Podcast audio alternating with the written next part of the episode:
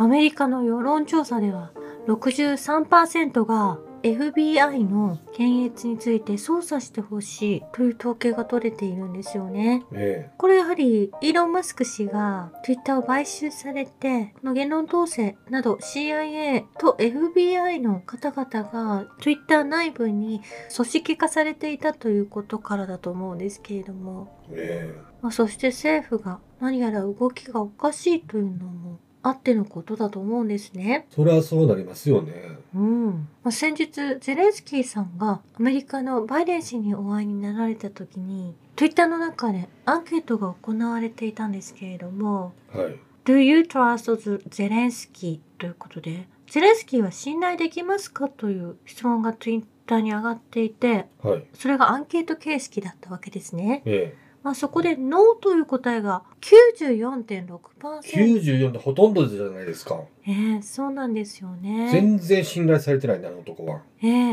アメリカの人々はこのようにお気づきであって、Twitter 民は特にそうだと思うんですけれども、ですがメディアは彼のスピーチは全米に感動を呼び起こしたというような取り上げ方になっているんですよね。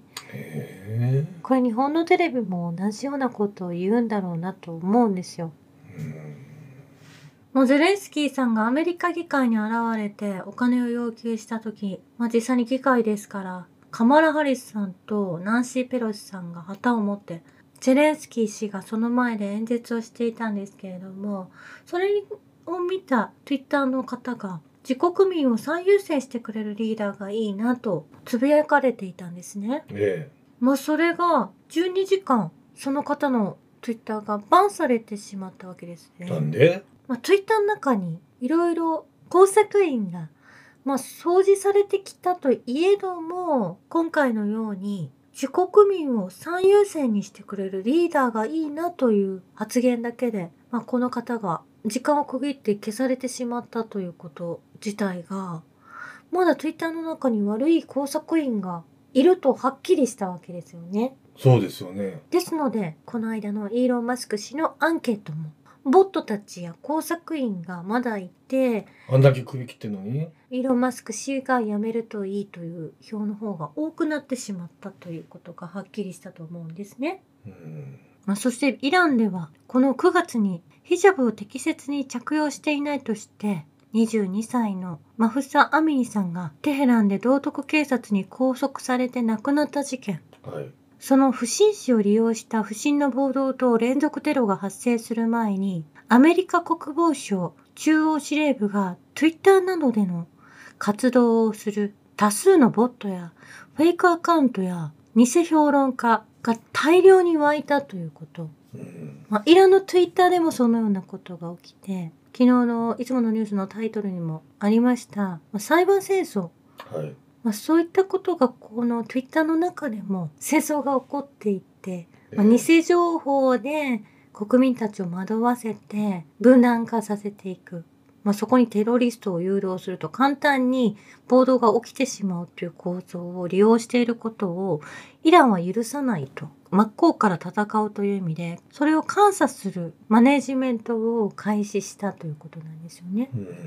それ当初からその内容は嘘ですよということを政府が伝えていたんですけれども。政府が伝えてたんですか？イランの場合政府が正しく動いているので、このツイッターや噂やその暴動が現実に起きてしまって巻き込まれてしまった国民の方にこういった内容は嘘ですので惑わされないようにということ。日本と大違いですよね。そしてウクライナの大統領顧問ポドヤックがイランの兵器製造工場を全て破壊する必要があると昨日発言されていたんですけれども、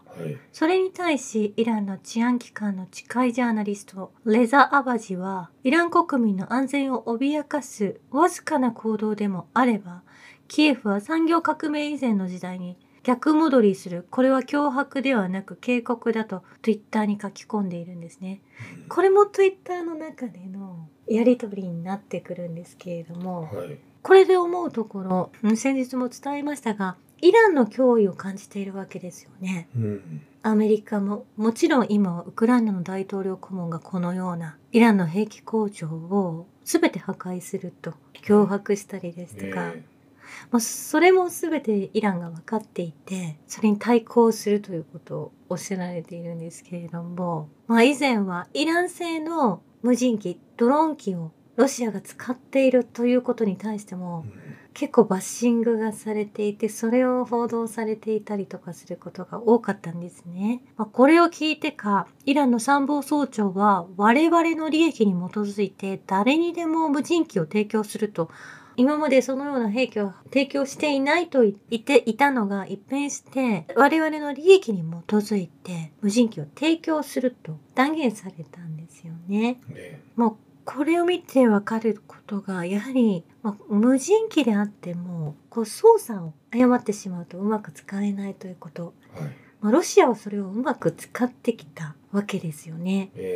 それで成功を収めている部分がすごく大きいです。こういった意味で誰にでも提供するとおっしゃられると、技術力がない方に渡してもうまく使いこなせないですよという意味とも捉えられると思うんですよね。そうですね。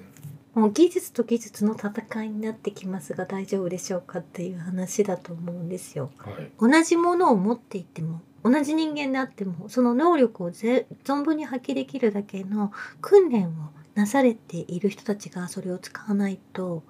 どうにもならないという意味なんじゃないかなと私は思ったんですよね。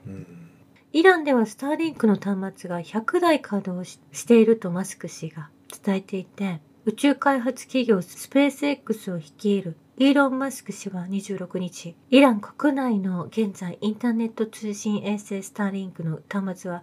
100台近く稼働していると明らかにしているんですね。本当イランですとかイスラエルのニュース取るのが難しいんですけれども、このように、イーロン・マスク氏が発言されていて、以前のニュースでイラン人のハッカー集団、その名前がモーセの杖という集団があるんですけれども、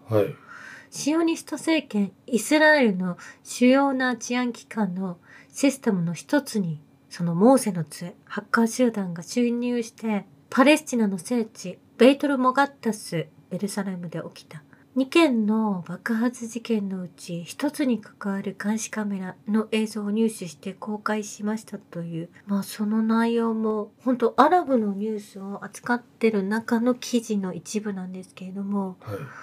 こういったこともイランは手を広げて、イスラエルの内情とかも引っ張ってこれる。ハッカー集団がそういった諜報活動にも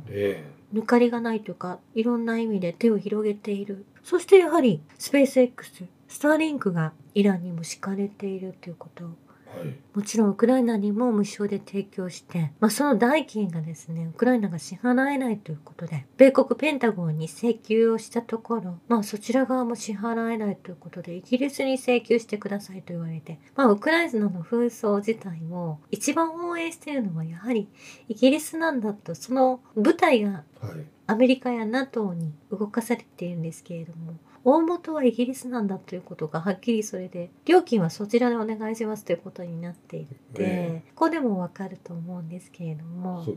ですから最後まで踏ん張るのはイギリスで、イギリスがアメリカのお尻を叩いて頑張りなさいということ、アメリカの CIA などを動かしながら、プロパガンダも敷きながら一生懸命やっている。日本は下請けの下請けで支社のアメリカから振り回されてるんですけどね。お金だけが取られてしまうというような、カツアゲに当てるような感じだとは思うんですけれども、いやいやここはちょっとでも難しいところで、日本主導かもしれない、そのイギリスの上にまだ日本がいるのかもしれないと思うようなシーンが時々あるんですけれども、そこなんですよね。ですがウクライナのドミトリー・クレバー外相は AP 通信に対し、ウクライナは紛争勃発記念日の前後である2月末までに和平交渉を行うことを目指していると語っているんですよね。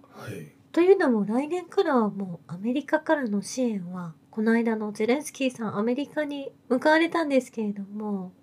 実際には援助されることになったというニュースが流れていますが、そこはストップされるということになったようなんですよね。要はここで打ち切られたわけでしょ。爆撃だったんですよね。ですのでウクライナは考えました。 EU に渡っている石油パイプラインの通行量を2023年1月1日より 18.3% 値上げして1トンあたり 13.6 ユーロに値上げをするということ。